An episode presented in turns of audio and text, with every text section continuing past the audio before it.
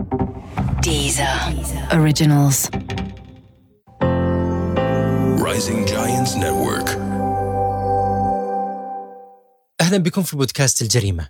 حلقتنا اليوم بتتكلم عن قصة المجرمتين ريا وسكينه لكن من الجانب النفسي وكالعادة معنا صديقتنا الاختصاصية النفسية نانسي جديد أهلا نانسي. مرحبا نايف نانسي بالنسبة للقصة شقيقتين يتوافق فكرهم الإجرامي لتنفيذ جرائم بشعة ويصبح اسمهم مخلد في التاريخ كأشرس المجرمين مو بس عربيا ولكن عالميا أيضا، كيف وصلوا لهالمرحلة؟ نايف مجموعة عوامل أدت لأنه يوصلوا ريا وسكينة لهيدي ال- المرحلة من الإجرام. أول شيء فينا نحكي عنه هو غياب الأب في سن صغيرة جدا. بالتحليل النفسي الكلاسيكي إذا بدنا نرجع لنظرية فرويد بتكوين الشخصية اللي بتتألف من ثلاث طبقات الأنا الهو والأنا الأعلى. الأنا الأعلى بيمثل القانون والأخلاق والسلطة والأنا الأعلى يتكون منذ الصغر بوجود الأب أو صورة الأب اللي بتنوب إذا كان الأب غائب. بحالة ريا وسكينة كان الأب غائب ومن الواضح أنه ما كان حتى في صورة الأب يلي عادة ما تمثلها الأم. بطريقة أو بأخرى. فغياب الأب يعني غياب الأنا الأعلى يعني غياب السلطة غياب الأخلاق غياب الضوابط الاجتماعية اللي بتخلي الشخص يكون متوافق اجتماعيا. ثانيا غياب التوافق الاجتماعي. من ناحية تانية الأم الأنانية. آه، ذكر بالقصة أنه الأم أنانية ولم تقدم الحنان والعطف اللازم لأولادها.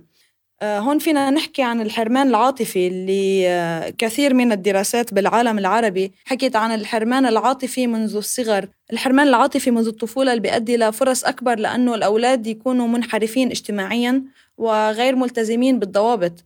إذا لم يكن الطفل مشبع عاطفيا لن يشعر بالعطف والحنان تجاه الآخرين حتى. يعني إن لم يكن مشبع هو نفسه ما بيقدر يقدم هالحنان والعطف للآخرين وما بيقدر يشعر بالآخرين. فصار عنا عاملين اللي هي غياب الأب أي غياب السلطة غياب القانون في في شخصية ال- البنتين وغياب صورة الأم الحنونة. والثالث بدنا نطلع على المرحلة الأكبر من الطفولة يلي هي آه، لما بريا وسكينة كانوا عم بيشاركوا أمهم بعمليات السرقة وعمليات الاحتيال. لما كانوا يكذبوا على ال- المارين إنه الأم مريضة بالمشاركة الأم في هيدي العملية. فهون في عنا الكذب والسرقة هون فينا نحكي عن مفهوم التعلم بالملاحظة. ال- الولد آه، يقلد أبويه في الأول بعدين بيتعلم شو مضمون السلوك اللي عم بيعمله. نفس العناصر اللي حكينا عنها بتأدي لتكوين شخصية الفرد. إن كانت البنية النفسية فيها خلل هالشي رح لم يلاحظ على أنه هالشي غلط ولن تحل المشكلة. فحتى لو قطعوا بمراحل ثراء بعدما كانوا عم بيسرقوا ليعيشوا مثلا. هالشي ما انحل فأدى إلى استمرارية هذه العقلية الإجرامية لأنه بصلب الشخصية ما في توافق نفسي. جميل. نانسي أنا من الحلقة الأولى اللي حللنا فيها التوربيني بشكل نفسي. إلى هذه الحلقة بدأت تتشكل عندي الأمور وبدأت أربط بين بين العقلية الإجرامية. لكن الواضح واللي فهمته أنه قتل براءة الطفولة معناته صنع عقلية إجرامية. تماما نايف. عمليا الشخصية الإنسانية بتبلش تتكون منذ اليوم الأول لولادة الطفل. من طريقة وضع الطفل على صدر الأم مثلا. من أصغر التفاصيل لأكبرها. الاتصال الجسدي بين الأم وطفلة. طريقة اللمس. من بعد التواصل مع الأب. من بعد الإخوة. من بعد أي حادث مثلا بمجتمع المدرسة أو مجتمع ال- الأصدقاء. كل التفاصيل ممكن أن تؤدي إن كانت صغيرة أو كبيرة ممكن تؤدي إلى معالم بتحدد شخصية أو هوية ال- الإنسان. إذا عم نحكي عن تفاصيل هالقد صغيرة ممكن تأثر على المدى البعيد. فكيف إذا عم نحكي عن حادث مروع مثل ما صار مع التوربينة أو عم نحكي عن مجموعة أحداث متتالية آه، تتصف بال- بالانحراف والإجرام بحياة أطفال؟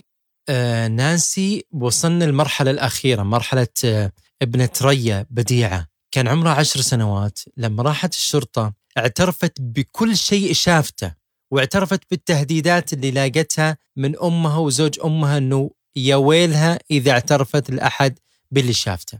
لكن أيضا بالنسبة ل- لموضوع بديعة النقطة الأهم أنه بديعة ما كان لها ذنب أبدا وطفلة بسيطة تربت عند عائلة مجرمة وأيضا تم قتلها بدم بارد رغم أنها ما كان لها ذنب أبد باللي صار أو بجرائم أمها وزوج أمها أو حتى خلط.